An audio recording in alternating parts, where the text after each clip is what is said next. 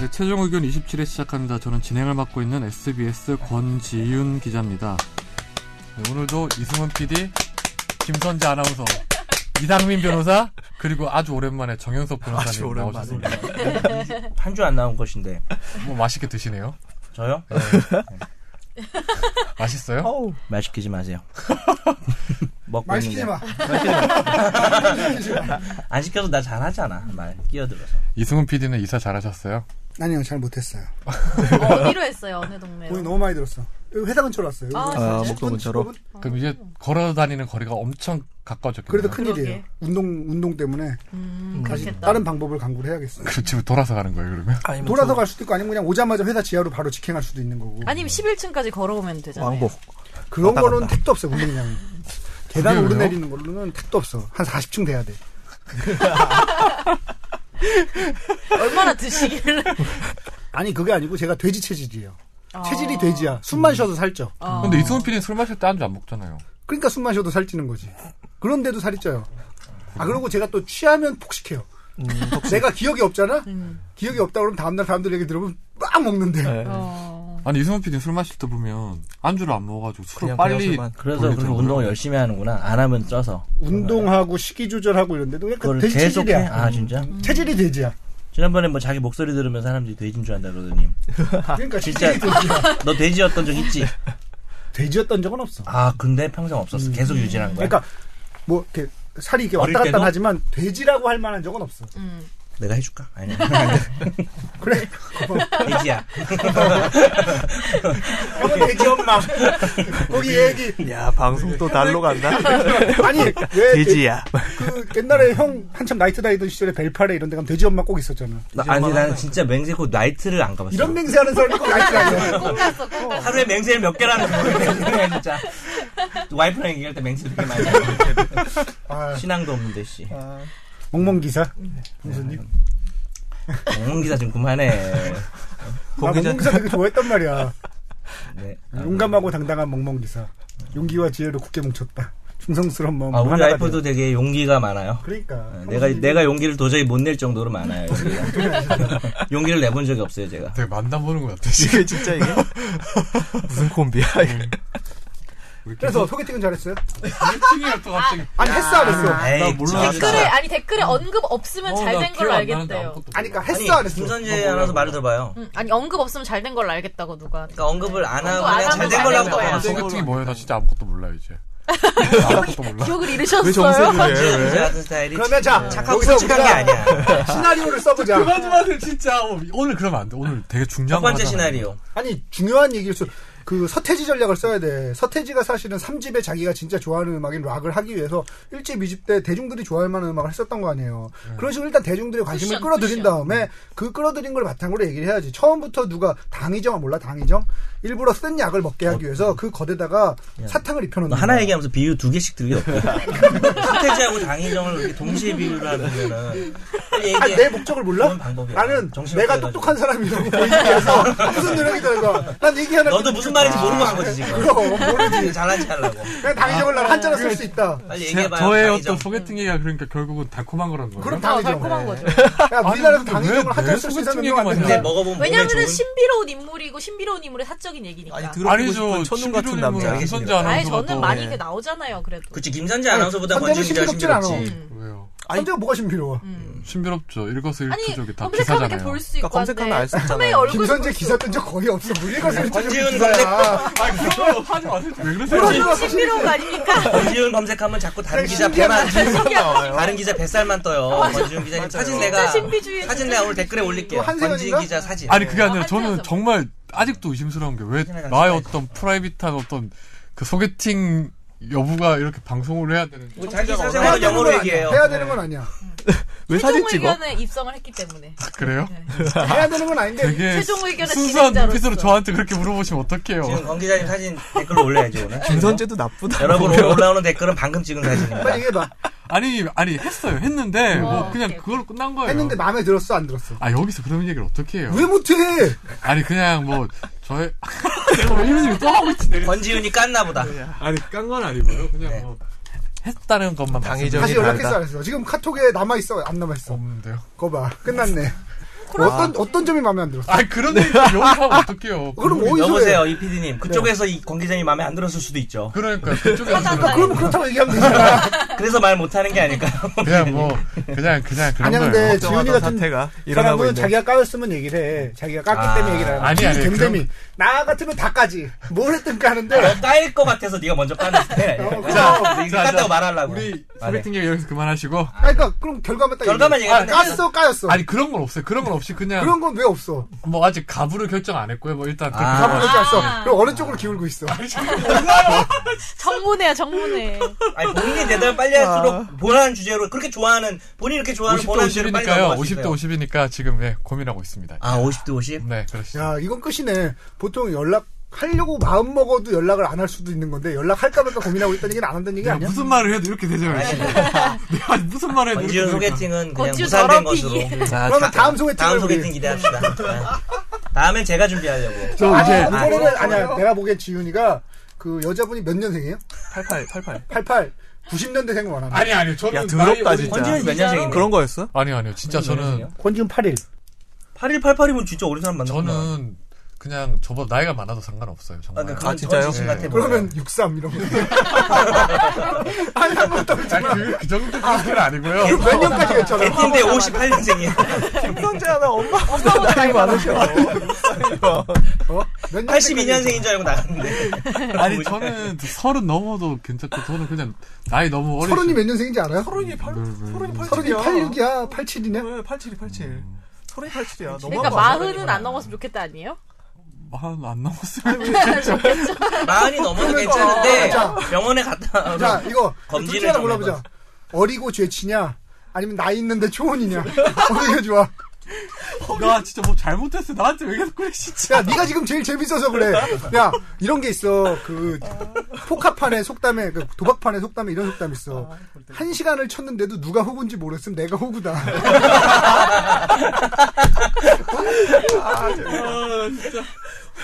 됐어.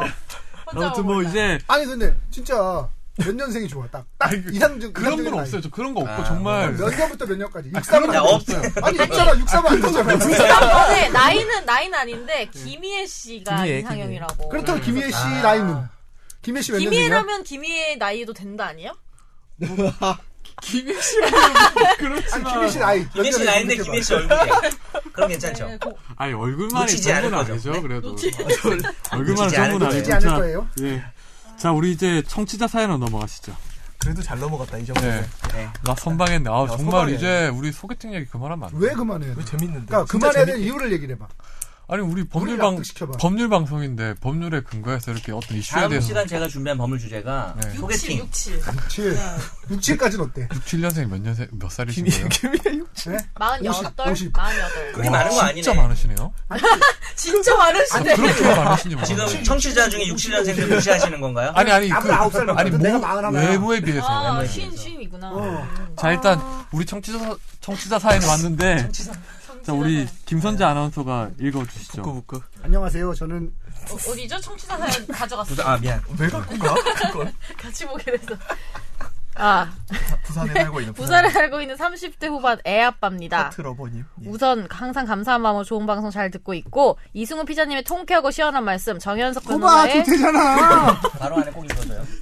정, 정현석. 정현석 정현석 변호사 많은 분들이 들으시죠. 대치는 저 말씀. 연석입니다. 예. 참고로 저는 변호사님의 농담이 재밌고 이상민 변호사님의 차분하고 스마트한 말씀 권지훈 기자님의 깔끔한 진행 우리 김선재 구글에 아나운서의 뽀려보자. 권지윤 소개팅 얘기 더 해야 된다 말아야 된다. 그, 자 저 빨리 빨리 빨리 하세요 빨리. 네. 이쁜 목소리까지 완벽한 오. 방송이라고 아, 생각합니다. 감사합니다. 제가 감사합니다. 드리고 싶은 질문은 1월 말 방송하신 사기에 관련된 질문입니다. 이렇게 일찍 질문을 드리고 싶었는데 최근 통치행위 방송 때까지 메일 주소를 말씀 안 해주셔서 그렇다고 제가 파이널. 다시 들으면서 메일 주소 찾기를 할 정도로 부지런하지 않고 해서 망설이다가 명쾌한 상담을 듣고 싶어서 용기 내 질문 드립니다. 5년 전 지인에게 사기를 당해서 작년 2014년 11월경 고소를 했고요. 15년 5월경 형사법원에서 제가 고소한 지인이 2년형 판결로 법정 구속이 됐습니다. 그때 방송에서도 말씀하셨듯이 주변에는 해서 고소해서 합의를 보는 게 제일 좋다고 하셔서 고소 합의를 보려고 했지만 지인이 이길 수 있다는 자신감에서 그랬는지 합의 노력을 안 하다가 1심에서 유죄 판결을 받으면서 법정 구속이 되니까 그제서야 구치소에서 합의를 보잔 서신이 오고 사정을 하더라고요. 하지만 대부분 구치소에 있어서 어떻게 할 수가 없다. 그러니 합의해주면 집행유예라도 나가서 돈을 갚겠다란 믿을 수 없는 말이라서 사기를 한 번 당한 저로서는 받아들일 수가 없어서 2심에서 형이 확정이 됐습니다. 하지만 저한텐 죗값을 치르게 하는 것도 중요하지만 돈을 어느 정도라도 돌려받는 게 더 중요합니다. 그렇죠. 이렇게 사기로 형사적인 책임을 묻고 나면 돈을 돌려받을 길이 없나요? 도움을 간절히 부탁드립니다. 네. 하셨어요. 뭐 기본적으로 사기죄는 재산죄니까 피해자가 입은 피해는 재산적 피해고 물론 뭐 죄값을 치르는 것보다 돈을 보상받는 게 제일 낫겠죠. 근데 일단 소송 중에 할 수 있는 방법은 그 사람이 지금 형사 처벌을 좀 줄이기 위한 어떤 상황이기 때문에 합의를 하는 방법이 있었는데 말씀을 들어보니까 합의를 안 해주기를 잘한 것 같기도 해요. 왜냐하면 합의만 하고 또 말만 그렇게 하고 직접 이제 돈을 주는 게 아니라 나가서 갚겠다 이런 게 사실 말만 그렇지. 그리고 합의를 해도 별로 큰 영향은 없는 게 요즘엔 재판부에서 합의서를 내도 그래서 얼마를 갚았냐고 꼭 물어보고 음, 그렇죠. 그래서 이제 저희가 피고인 입장이면 얼마를 갚았다는 그런 뭐 영수증이나 증거를 내야 의미가 있기 때문에 그래도 물론 뭐 합의를 해줬다면 상당히 조금이라도 줄죠. 음. 조금은 줄어들겠죠. 근데 요즘은 실제 얼마 갚았는지 꼭 봐요. 그래서 그게 좀 중요하고 어쨌든 뭐 합의를 할 사정은 아니었, 아니셨던 것 같고 어, 재판이 끝나기 전에 배상 명령 신청이라는 걸 했으면 이제 따로 민사소송 할 거 없이 형사 재판 계속 중에 그 민사 판결이 같이 나오는 거예요 형사 법정에서 그래서 돈을 얼마 줘라 그래서 그 판결문 들고 가서 집행할 수도 있어서 따로 소송 안 해도 되는 좀 그런 불편함을 없애실 수는 있었는데 어, 그거는 놓치신 것 같고 왜냐면 판결이 확정됐다고 지금 요즘 돼 있어요. 검찰에서 그거를 같이 사기죄에 대해서 좀 하라고 이렇게 하도록 뭐 이제 서비스를 한다고 하더니 안 했나 제가 봐요. 인생 어떤 살면서 뭐 사건이에요? 별 없었던 일이 없었을 거 아니에요. 사기 정도는 한 번쯤 당연히 있지. 여러 번 있지. 사기 친 적은 없지? 치고 싶었지. 너 지금 사기 치는 거 요즘 나한테 사기 치는 거 홍빈가는 형한테 혼빈가를 나한테? 그게 뭔 소리야 도대체 그게 말이야 그 제가 친동생처럼 생각하는 놈이 있는데 사기를 맞았어. 음, 음. 아, 근데 나는 어차피 이렇게 한데 받을 생각은 없었고 줄 형편도 내가 보기엔 안 되고 이제 여- 사기를 당한 사람이 여러 명 있어. 이 새끼 크게 해먹었어. 이렇게 해먹었단 말이야. 음. 뭐 많이 했는데 해먹어. 그걸로? 아, 그걸로 사, 아, 그걸로 사업 벌였지. 사업을 벌, 그러니까 주식한다고 가져가서 사업을 벌여서 망했지. 그러니까 이 사업과 사기는 한 순간이라서 망하면 사기야 그냥. 근데 나는 뭐 받을 생각 은 어차피 없었고. 근데 이제 그 이게 남보다 친척이 무서운 게 남 중에 피해 입은 사람은 그냥 너가 벌어서 갚아라 뭐 이런 식으로 얘기가 끝났는데 예. 친척들은 다 고소하고 막 이렇게 된 거야. 음. 근데 그거 명단에 자기들 멋대로 내가 들어가 있는 거야. 뭐 어떻게 된지 사정은 모르지만. 고소인 명단에 어. 그래서 검찰에서 전화가 음. 와가지고 계속 아니 나는 관심 없다 안 받는다 그러는데도 계속 조사를 하시더라서 내가 아 우리나라 이 검찰에서 일을 똑바로 하는구나 어쨌든 이 사기에 대한 피해를 네. 그러니까 피해자들을 구제하기 위해 일을 똑바로 하고 있구나 이런 생각 나는 그런 거 하겠지 그 조사관이랑 통화를 하는데 나는 계속 괜찮다고 아니라고 나는 내가 알아서 개인적으로 추심을 할 거고 음. 내가 알아서 할 테니까 신경 쓰지 마시 물론 그게 무슨 담궈버리겠다 협박해서 받는 건 당연히 아니고 그러겠다고 그랬는데 계속 뭐 뭐는 어떻냐 뭐가 어떻게 되냐 계속 물어보는데 아 우리나라 검찰 조직이 생각보다 일을 잘하는구나라는 근데 생각을 그거는 하고 금액이 크니까 자기들이 이제 넘기려고 마음을 이미 먹었기 때문에 네. 너가 이제 난 괜찮아요로 말하는 게 싫어가지고 좀뭐 그거 협조를 알- 해가지고 그것도 알고 있죠. 그것도 아, 알고 있죠. 만약에 뭐 얼마 안 되는 돈이면 뭐 모르겠어 아 검찰 검찰을 비판할 생각은 없었습니다. 근데 어쨌든 이거 결론이 안 나왔는데 아. 하여튼 그래서 이 사건으로 넘어오면 배상명령 신청을 놓치셨으니까 뭐 민사소송하면 쉽게 받을 수 있습니다. 그 채무불이행 소송 이런 거 내도 되는 거 아니에요? 뭐 채무 불이행은 아닙니다. 정확하게 말씀드리면 채무가 있는데 이행하지 않는 것이 계약이 있을 때 채무 불이행이고요. 이 경우는 그냥 불법 행위죠. 그래서 음. 불법 행위로 인한 손해배상 청구권인데 어, 다만 몇 년 됐다 그랬지? 손해 및 가해자를 안 날, 아이고, 14년. 야 그러면 손해 및 가해자를 안 날로부터 3년 내에 제기를 해야 되거든요. 3호 아니에요, 3호? 3년이고 그다음에 불법행위 한 날로부터 10년 둘 중에 하나라도 경과하면 안 돼서 아 그럼 좀 문제네. 그 5년 전에 뭐가 됐다 그랬어요 이 사안에서 5년 전에 사기를 쳤다. 2014년 11월 11월 이제 고소를 아, 했으면 고소를 했다. 범죄 완 그러면 아, 14년을 괜- 됐습니다. 괜찮을 수도 있겠다. 예, 예. 왜냐하면 손해미 가해자를 알았다고 하려면 자기가 사기를 당한 사실을 알아야 돼서 그러니까요. 뭐 재작년이네요. 검찰에서 기소를 했다든지 적어도 1심 판결이 났다든지 한 수준을 기준으로 삼으면 이분이 받을 수도 있겠네요. 음. 시효는 충분히 남아 있는 것 같아요. 네, 민사소송을 뭐 3년 근데 좀 서둘러야 될 것 같습니다. 왜냐하면 판결 확정돼야만 채권이 알았다 아니 그러니까 알았다고 그러니까 볼 수는 없고 검찰에서 기소 정도 돼도 사실은 그 가해 가 손해 및 피해 뭐야 뭐지 고소를 하고 어. 그때 이제 고소할 시점에는 이 사람이 자기한테 사기를 쳤다는 거에 대해서 확신을 하고 알고 판결 있었던 확정 거기 때문에 14년 11월에 고소를 시간이 해서 많진 않아요. 이제 뭐 한- 작년에 어. 확정이 된 것 같은데 뭐 아니 확정시가 기준이 아니라고요. 그러니까 아, 고소, 나도. 고소를 할 때도 이미 알았잖아요. 자기 음. 피해를. 그러니까 조금 서두르시는 게 아직 뭐 1년 이상 남아 있는데 3년이니까 서두르시는 게 좋을 것 같아요. 뭐 일- 일단 소송을 내면 거의 성선은 확실하겠네요. 예, 네네. 확정까지 됐습니다. 판결문 내면 돼요. 네 아무튼 뭐 소송을 내셔가지고 어떻게든 조금이라도 돌려받았으면 싶습니다. 네. 네, 다음 사연으로 갈까요? 아니면 어떻게 할까요? 글쎄 뭐 본론 들어가도 되고 다음 어, 오늘 그러면 시죠. 뭐 본론 들어가고 소개팅 얘기 다시 하죠. 소개팅 아니 아니 얘기를 네, 좀 본론 하고요. 넘어가시죠. 아, 네. 본론이 두 개잖아요. 네. 오늘 본론 얘기- 아니 소개팅이랑 테러 방지법이랑 아니 오늘 진짜 중요한 본론은 테러 방지법이죠. 이미 통과됐죠? 예, 통과됐습니다. 통과되고 우리가 방송을 하네. 음. 그 뭐 얼마 전에 이제 23일이죠? 23일에 이제 뭐 김광진 의원의 뭐 필리버스터를 시작으로 해서 어제 뭐 이종걸 네, 의원까지 테러 방지법을 막기 위해서 필리버스터를 했는데 아니 댓글에 우리 프로그램에 꽃미남 섭외해달라고 누가 꼽니다. 꽁미남? 아, 승훈 선배한테 꽃미남 섭외해달라고 지금 저희 프로그램에 한 두세 명 있지 않아요? 보이는 라디오예요, 이거? 한 두세 명 있지 않아요? 섭외해 달라는 게 꼽니다. 꽃미남 좀 맥락 없이 그게 섭외해주세요. 뭐예요? 맥락 없이 뭔 소리야? 아니요 댓글에 그 꽃- 팟빵 댓글에 꽃미남이 오면 방송이 뭐 좋아질 우리 거다. 보여지는 이런 얘기인가? 보이, 방법도 아닌데. 아예 사진 하나 나오잖아요. 근데 다들 꽃미남 얘기에 왜 이렇게 저기를 품고 있죠? 아, 왜 와야 돼? 나한테 그러지 싫어요. 아, 왜 다 저를 싫어하시죠? 아, 형은 참 좋아하고. 그래? 의외인데? 꽃미남 싫어한다며. 난 또 저기 저 머니 이건 머니의 F4를 말하는 줄 알았죠. 음. 아, 거기 F4. 네. 거기 솔직히 말해서 뭐- 잘 생겼잖아요, 근데 다들. 누가 거기요? 굳이 잘생겼다 현우 말하면 선배. 현우 정도인데 현우 선배, 현우도 현정 선배. 현종이 형안 잘생겼지. 현종이 형 대학교 때때 어떤 얘기 들었는지 알아? 범주 선배는 잘 생겼잖아요, 그래도. 정- 정색하면서 아닌가? 디스가 그건 들어간다. 전혀 네버 전혀 선식 모르겠고 선배는 제가 회식에서 뵌 분이 누구예요? 제 앞에 앉았을 때. 현우 그분이. 하연우. 현우. 현우는 잘생겼지. 제일 현우는 잘생긴 잘생겼는데 사람 제일 잘생긴 사람이에요. 아침 그분이. 앵커. 어. 현우는 잘생겼는데 현우의 약점 있잖아. 뭐요? 빅 헤드 머리가 크다. 나 한 번도 그렇게 느낀 적 없는데요? 몸이 마른 것 같아요 당연히 크지. 아니 머리가 큰 것도 큰 건데 머리, 몸이 말랐어요 기자 근데 현우 선배는 딱 봐도 그냥 되게 날씬하고 그 날씬해서 머리가 크다니까요 그게 무슨 말이야? 이거? 몸이 작으니까 얼굴이 커 보인다고 이건 뭐니 애청자들께. 성냥개비 같은 거 있잖아. 성냥개비야. 까지 얘기해야 돼. 근데 운동은 또 되게 열심히 한다 되게 운동 이건 좋아한다 뭐니? 우리 욕먹지 않아. 애청자한테 이건머니의 욕해요, 팬들이 욕해요. 엄청 안 돼요. 많던데. 이건 뭐니 화이팅. 내가 욕 먹는 걸 두려워한 적이 한 번도 없었다면서. 아니, 우린 두려워요. 본인만 드세요, 욕을. 아 그럼 나한테 하겠지 뭐 알게 뭐야. 저희는 아니, 근데- 하연우 기자님 성냥개비 아니라고 생각합니다. 김현우입니다. 하연우. 하연우는 저 국카스트. 공명가왕이구나. 아이고, 스포일러네. 공명가왕 다들 얘기해버렸네. 사실 근데 나는데 거기 이건머니 출연자 아. 하시는 분들 보면서 되게 어떤 분은 선에 굵고 어떤 분은 잘생기고 뭐 아, 이래서 다들 개성이. 그냥 근데 네, 되게 좋은 점을 보려는 중년 미남 이 정도 붙일 수 있는데 꽃을 붙이기엔 약간 좀 네 아무튼 알겠습니다. 꽃미남은 우리 회사 기자 중에 누가 그래도 제일 중년 잘생겼지? 미남도 부럽다. 우리는 진짜 그냥 중년. 중년인데. 우리 회사 기자 중에 나는 전성기로 따져서 송욱 선배.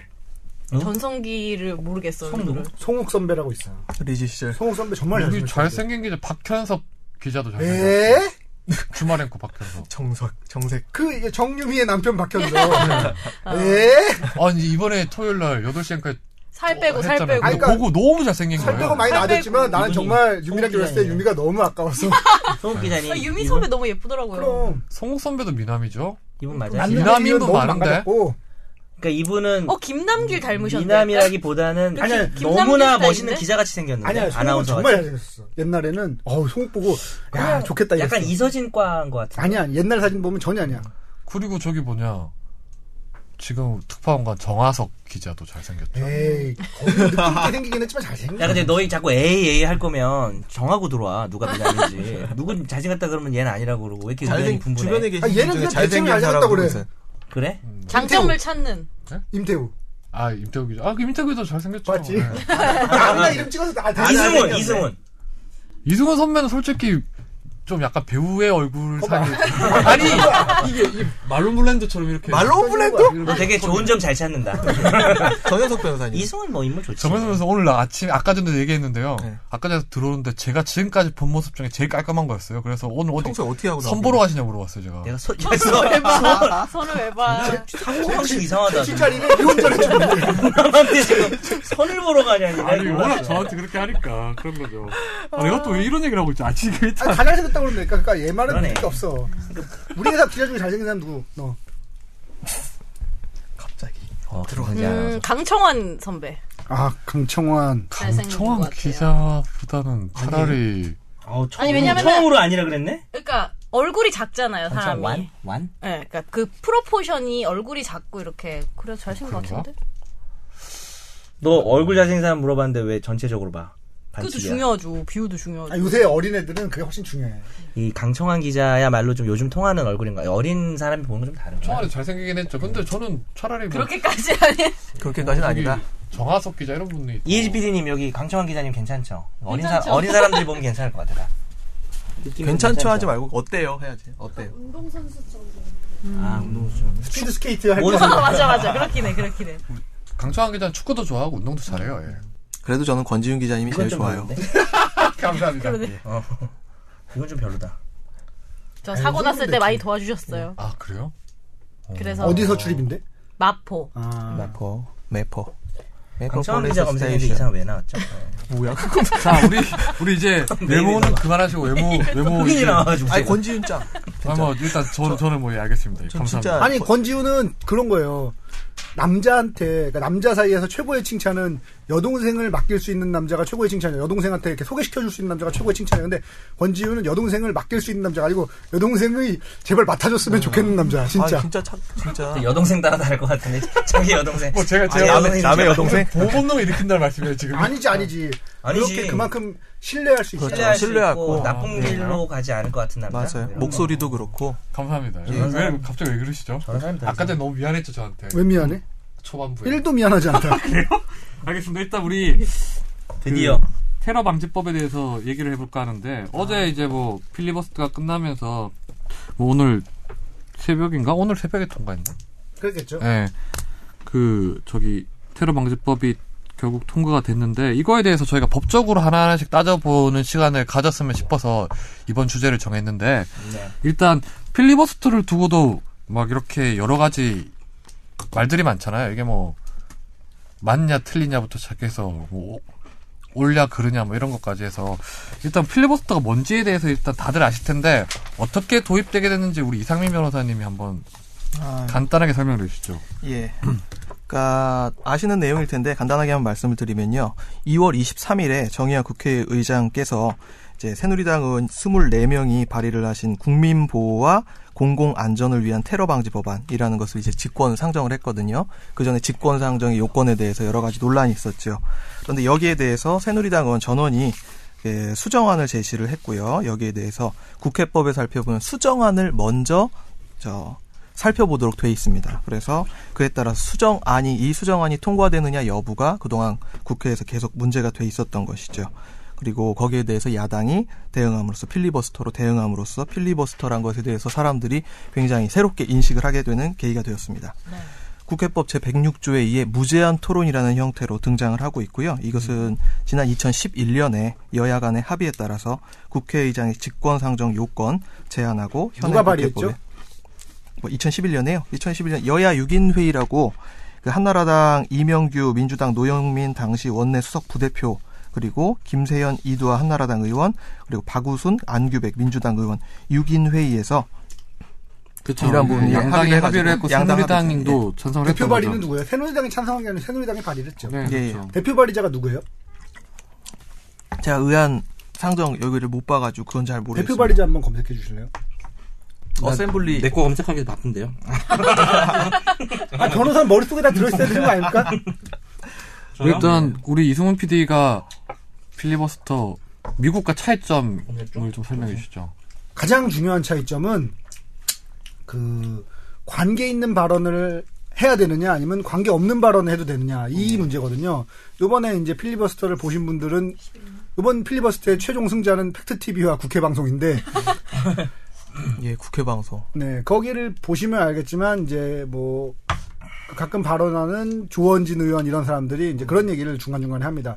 관계 있는 발언하라고 의제와 관계 있는 발언을 해라 이런 얘기를 하거든요. 그러니까 주제와 관계없는 발언을 하면 안 된다. 테러 방지법과 관련 관련된 발언만을 해야 된다라는 게 우리나라 법에 정해져 있는 요건인데 미국 같은 경우에는 이게 애초부터 의사 방해 발언이기 때문에 예. 관계 있는 발언을 꼭 해야 되는 게 아니라 어떤 발언을 해도 괜찮다는 거죠. 뭐 사전 동화책을 조사도 읽어주기도 되고. 하고 성경책을 그렇죠. 읽어주기도 하고 성대모사. 성대모사 해보세요. 아니 그러니까 성대모사를 하지 않을까요? 미국에서. 미안합니다. 하고 싶 하고 싶잖아. 해도 지금. 되지 않을까 싶어서. 뭐 해도는 되겠죠. 국회의장 성대모사하고 막 재밌을 것 같아서요. 죄송합니다.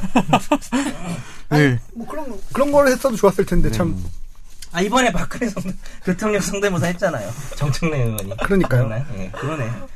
말하고. 근데 이제 대부분의 분들이 잘 모르시는 게 있는데 뭐 필리버스터 다 아실 텐데 기본적으로 필, 필리버스터가 도입된 이유가 있잖아요. 도입 배경이 있죠.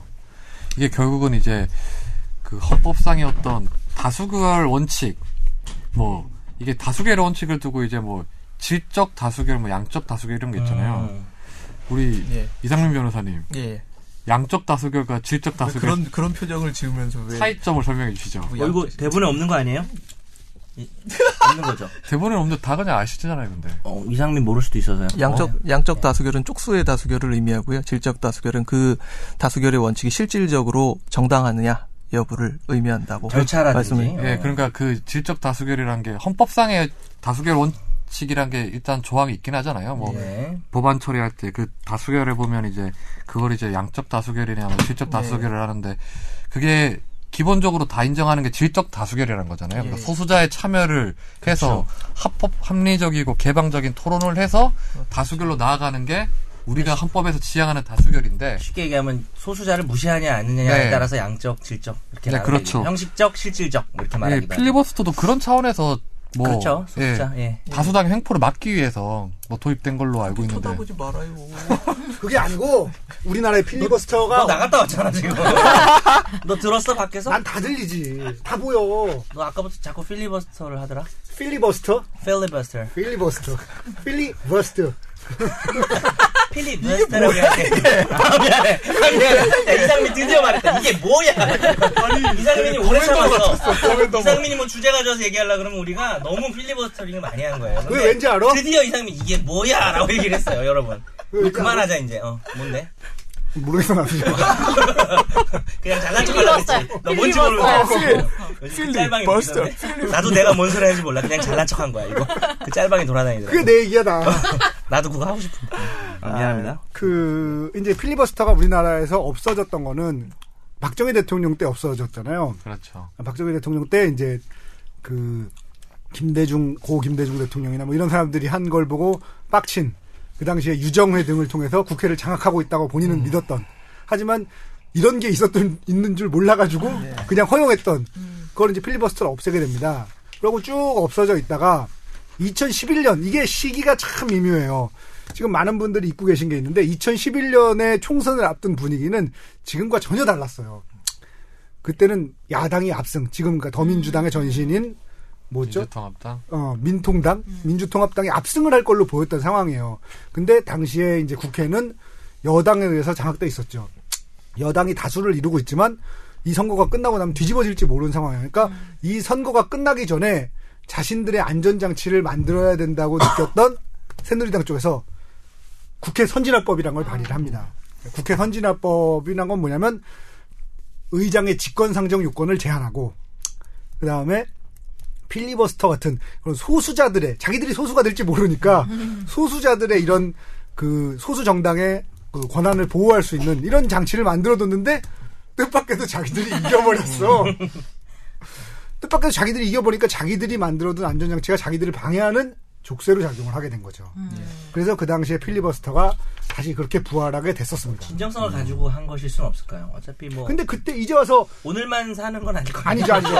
원빈이야? 진정성은 1도 없는 게 그 당시에 이제 그 한나라당 네. 지금 새누리당 대표였던 양반이 누구신지 아시죠? 청와, 청와대에 계시는 박근혜 대통령인데 그 당시에 말하자면 자기들이 발의해서 탕정된 법안인데 이제 와서 필리버스터 같은 반민주적 장치가 뭐 없대는 둥 이런 얘기 그거는 하잖아요. 웃긴 얘기지 정말. 어. 그건 웃긴 그러니까 얘기인데. 새누리당에서 지금 볼때같이 와서 필리버스터는 말도 안 돼, 필리버스터 있어서는 안 된다 이렇게 얘기하는데 자기들이 만든 법안이에요. 국회 선진화법을 대하는 데- 그들의 태도도 마찬가지인 거죠. 그러니까 세상 일이라는 게 참 이게 늘 자기 뜻대로 굴러가는 거. 그러니까 이 야당 지지자들이 되게 오해하고 계시는 게 있는데 야당 지지자들이 보기에는 늘 새누리당의 뜻대로 세상 일들이 굴러가는 것 같지만 그렇지 않다니까 이런 일들이 생긴다니까요.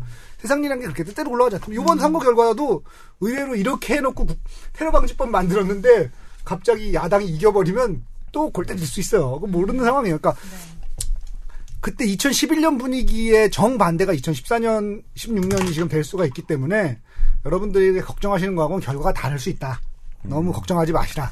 야당 지지자분들. 여당 지지자분들도 너무 이렇게 지금 현재 이렇다고 해서 너무 그러지 마시고 다 이렇게 내가 언제 약자가 될지 모르니까 약자에게 따뜻한 배려를. 그러니까 민주주의의 원리를 다수결이라고 얘기하는 분들이 많은데 사실은 민주주의의 원리는 다수결이 아니에요. 다수결이란 건 민주주의의 원리인 정당성을 확보하기 위한 한 가지 장치인 거죠. 민주주의의 가장 기본적인 거는 정당성입니다. 그러니까 어떤 쪽이 정당성을 획득하느냐가 민주주의에서 의견을 주도할 수 있는 권한인데 그거를 사안 사안마다 정당성 논의를 하면서 간다는 게 너무 어렵고 힘들다 보니까 네.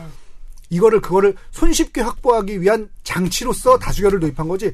사실 다수결로만 결정한다고 그러면 우리가 장애인 주차장 왜 만듭니까? 장애인들은 소수인데 소수민족 보호할 필요 없잖아요. 근데 그게 민주주의 원리는 기본적으로 정당성이란 거를 중시하는 거기 때문에 정당성을 확보하기 위한 장치로 다수결이 있는 거지. 소 그게 소수를 무시해도 된다 이런 얘기는 아니란 걸 말씀을 드리고 싶다고 잘난 척을 하면서 비율을 두 개쯤 섞고 싶었는데 섞지를 못했네. 아 맞다. 네. 잘난 잘난 척하고 있었구나. 나 얘기 되게 열심히 듣고 아무튼 있었는데 아이, 잘난 이승훈 척했어. PD가 말씀 잘해주셨는데 아이씨, 어차피 네, 내가 이렇게 얘기하는 거 이승훈 괜찮 괜찮게 말한 것 같아요. 네. 네, 말씀 잘해주셨죠. 네.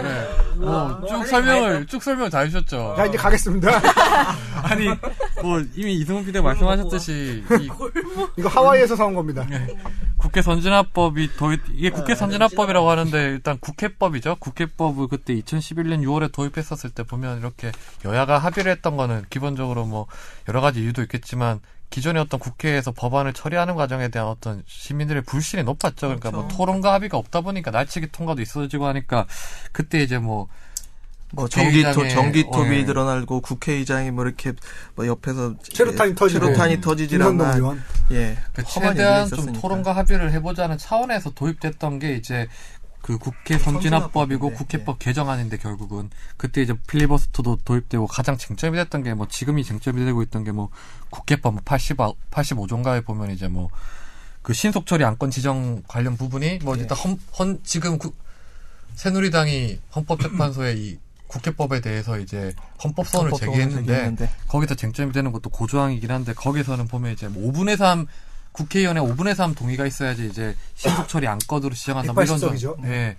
그러다 보니까 이게 다 헌법상 다수결의 원칙에 어긋난다는 취지로 이렇게 하고 있는데 아무튼 그런 차원에서 도입됐던 그러니까 법인데 자기들이 만든 게 자기들의 발목을 잡는 건데 그런 비슷한 게 또 뭐가 있었냐면 그 전으로 이제 거슬러 올라가면 청문회법이 통과되는 순간이 있었어요. 청문회법을 너무 빡빡하게 음. 요건을 해놓은 거야. 근데 이제 그거를 그 당시에 이제 여당이었던 열린우리당 쪽에서는 받아들일 수가 없죠. 왜냐면 자기들한테 불리하니까. 음. 야당인 한나라당 쪽에서는 청문회법을 네. 빡세게 들고 음. 왔었는데 이제 그 당시 이제 도- 지금 돌아가신 노무현 대통령이 한 말씀이 있어요. 그 원하는 원하는 대로 통과시켜 주세요. 결국 그게 자기들의 발목을 잡을 겁니다라는 말을 했다고 알려져 있는데 실제로 그러고 나서 이명박 정부, 박근혜 정부 들어서 이 청문회 때문에 낭만 공직자나 이런 사람들이 굉장히 많잖아요. 그러니까 결국 자기들의 뜻대로 세상이 굴러가는 것 같지만 꼭 그렇지만은 않다. 그러니까 늘 내가 어떻게 될지 모르니까 왜그 견리 사업이라고 우리가 이익을 보면 위태로움을 생각하고 이거 견이 수명 뭐 이런 것들을 어, 잘난 척 되게 많이 해. 오늘만 한 게 아니야. 아, 그랬나? 견리 인지하지 뭐라고? 못했을 견리 사이 견이 수명. 견리 사이 견리 수명. 어. 나 수명 당한 것 같아 이제 이 방송.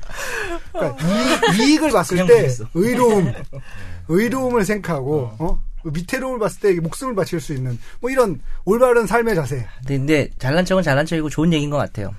뭔 말인지 모르는 쪽으로 네. 제가 하나 두 분께 질문 하나 드리고 싶고 있는데 네. 그 법조인 두 분께 예, 예. 이 법이라는 게 뭐 기본적으로 뭐 법에 보면 철렁? 예, 이렇게 여러 가지 뭐 다시 철학도 있고 한데 뭐 음. 법원에 보면 이렇게 법원이죠. 거기 보면 뭐 부패한 사회일수록 법이 많아진다고 하잖아요. 그래서 예. 법을 만들 때 되게 조심해야 될 경우가 있잖아요. 근데 우리나라 국회에서 법을 만드는 절차 법을 엄청 뭐 대량 생산을 하기도 하고 예. 되게 좀 이렇게 뭐 좀 막연하게 만들기도 찍어내듯이 한데, 만들기도 예. 하고 어떻게 생각하세요? 그런 부분에 대해서는 음, 이따가 또 얘기가 나오겠지만은 저 같은 경우에는 특히 침입적 어떤 행위, 그러니까 어떤 사람의 심- 생명이나 신체나 재산을 이렇게 침해하는 법은 적으면 적을수록 좋다고 생각을 하거든요. 그, 그의 자유를 침해하게 되기 때문에. 그런데 테러방지법도 마찬가지지만 기존에 있는 거 가지고 충분히 해결을 할 수 있는데 거기다 덕지덕지덕지 뭘 되게 많이 만들어요. 이게 그러니까 형법을 하다 보면 형법을 하다 보면 굉장히 많이 느끼게 되는 것이 가령 역시 형사법의 이상민 성범죄 관련해 가지고 여러 가지 법들이 정말 많이 나와 있거든요. 예. 그 중에는 처음엔 전자발찌를 차라 신상 공개를 한다. 거기서 점점 넘어가 가지고 이제 제일 심한 경우에는 소급표도 예, 소급표도 있고 거기다가 뭐 고안의 일부를 잘라내는 물리적 거세 법안까지 실제로 나왔다. 물리적 거세는 결국 안 됐어요. 아, 이거 말도 안 되지. 예, 화학적 거세 화학적 법안은 거세. 통과가 돼 있어요. 맞아요. 통과가 돼서 예, 하- 돼 있는데 화학적 것은 말이 돼요. 그것도 말이 안 된다고 생각하지만 물리적 거세는 또 다른 문제죠. 예, 그러니까 이게 손은 거세운데 이게 사람은 또 그게 아닌 것 같아요. 누구가 맛이 좋습니까? 예, 홀스타인. 그 아, 죄송합니다. 아니, 갑자기 배가 고파서. 아니 어떻게 죄송합니다. 그런 말씀을 아, 예. 그러니까 그만큼 이렇게 그 비유하자니까 잔인하잖아요. 돈 많이 그러니까 좀- 벌면 소고기 좀 사줘 우리. 그렇게. 근데 이게 그렇게 제가 우스갯소리로 했지만 그만큼 잔인하다는 저의 언중유골. 나도 한자성어. 중육을 뼈 없는 소고기, 뼈 없는 소고기. 뼈 없는 소고기 너무 무섭다. 미안해. 미안해. 계속하세요, 이거. 네. 죄송합니다. 뭐 말씀 다 하신 것 같은데 우리 계속 있는 아니 그 테러 방지법의 문제가 뭐라고 생각해요? 김선지 아나운서는? 문제 없으면 없다고 생각하셔도 되고. 뭐, 아니, 아니, 그런 생각 그렇게 없다고. 너무 단도직입적으로 네, 아니, 어쩌면 안 되죠. 왜냐면 이제 테테테테라. 이렇게까지 그러니까 필리버스터라는 이런 되게 비상스러운 비상 상황이나 벌어질 법한 절차를 통해서 우리가 이거에 대해 테러 방지법에 대해 사, 사실은 그냥 통과될 수도 있었는데 어쨌든 논의해 볼 수 있는 사회적으로 우리가 공감대와 논의를 해볼 수 있는 한 번의 기회가 형성됐다는 거에 대해서 저는 예.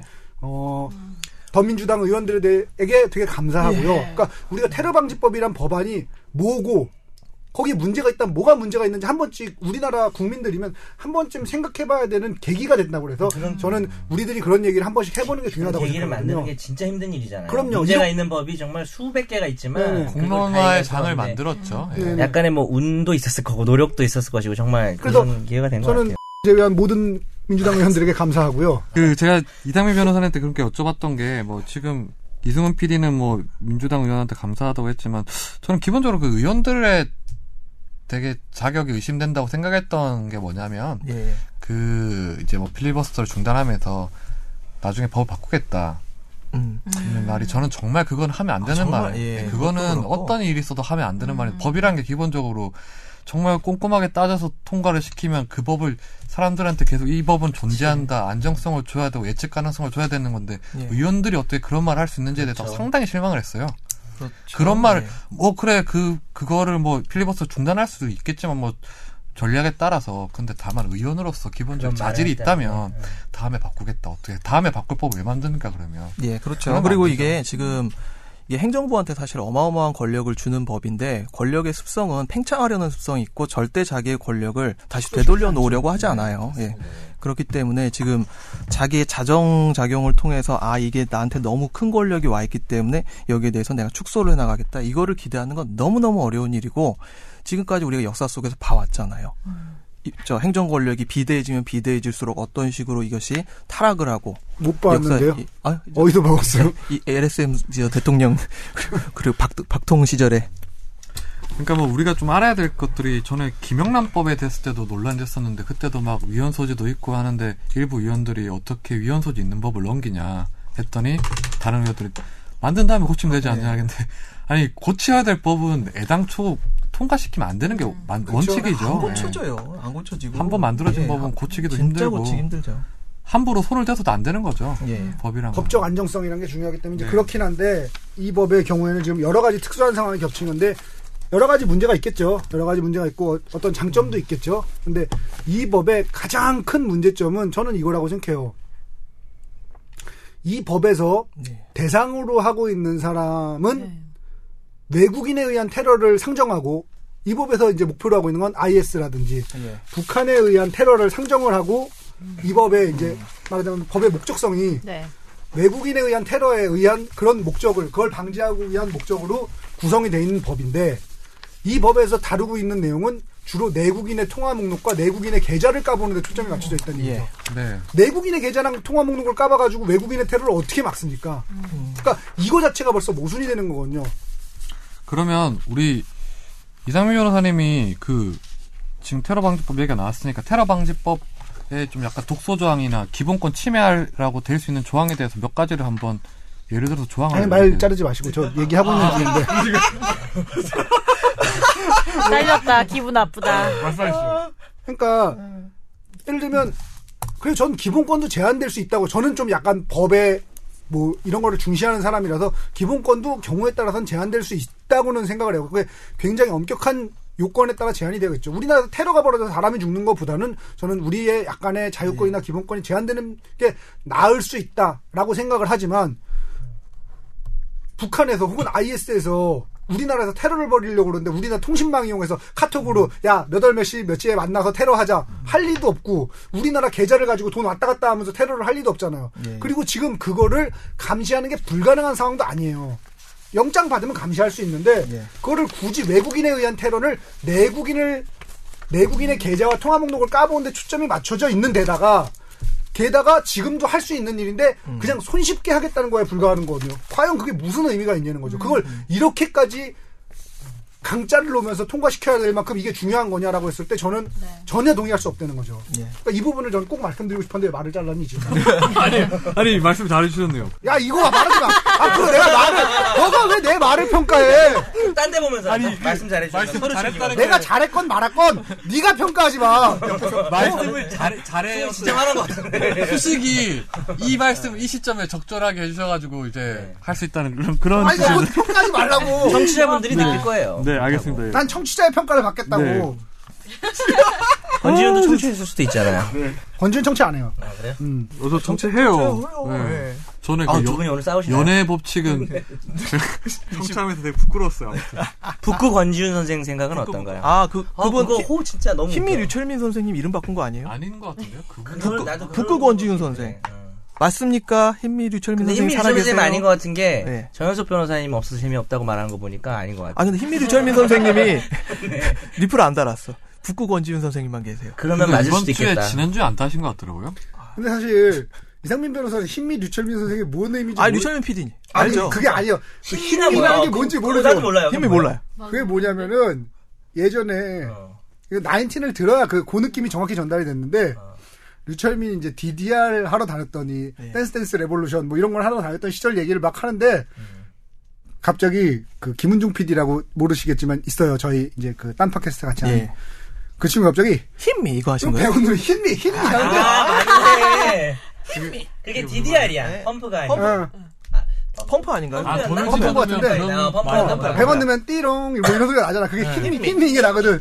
그걸 하는데 그 이게 웃겨가지고 이게 유머를 설명하면 안 되지만 아, 설명충. 설명충은 맞습니다. 설명충. 아 제가 제 인생의 자랑에 설명충이라는 건데 무슨 소리라는 거야. 그거를 욕하듯이 해봐야 소이 그걸 없어요. 하고 뭐 이제 방송에서 웃었는데. 네. 아, 그빵 터졌거든.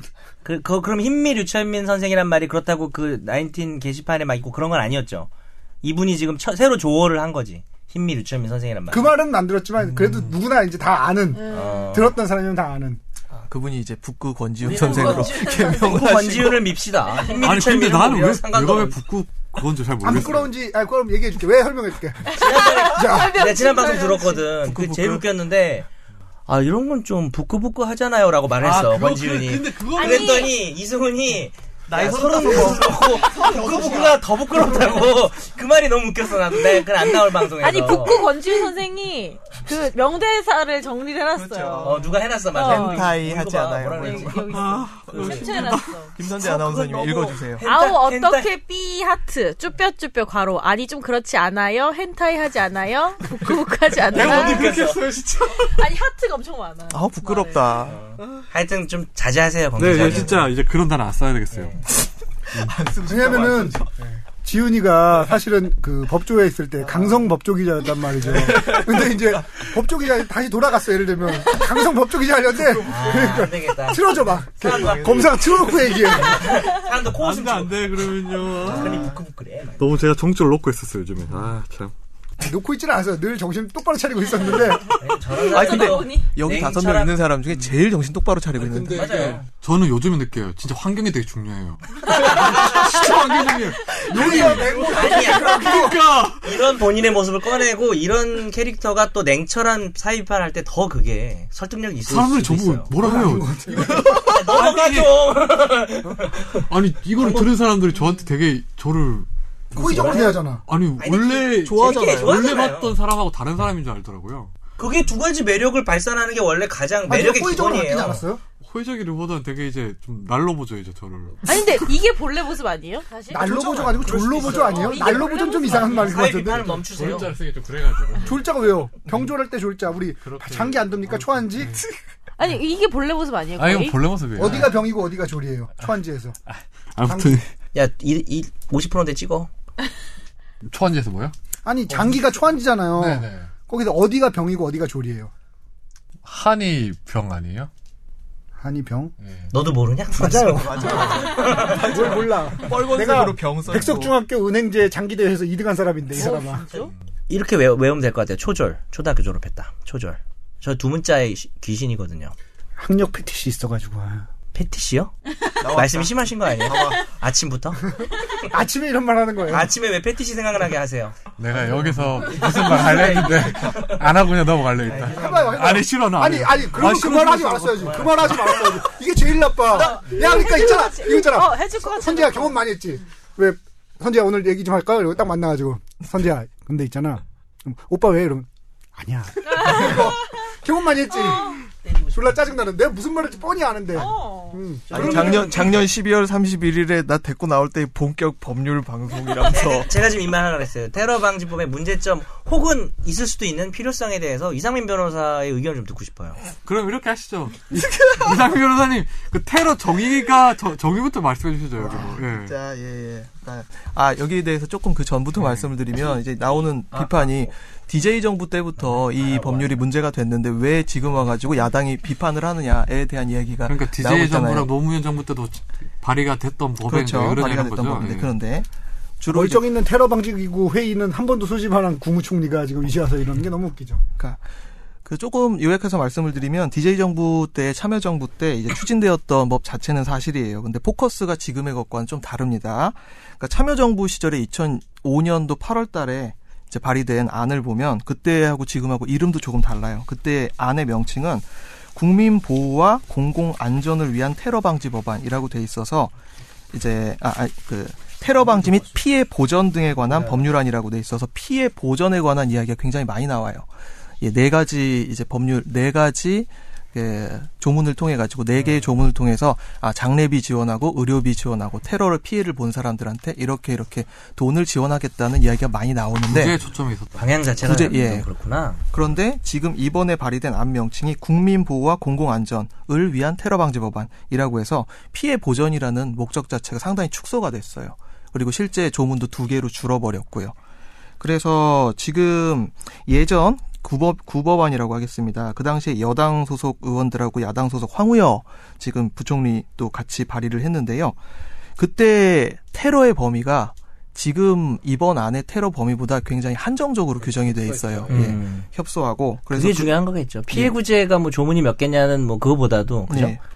테러의 범위가 그러니까 그 어느 어느 유엔에서 뭐 정한 어떠어떠한 협약에 의해서 테러로 규정한 뭐 범죄 이런 식으로 한정이 돼 있는데 네.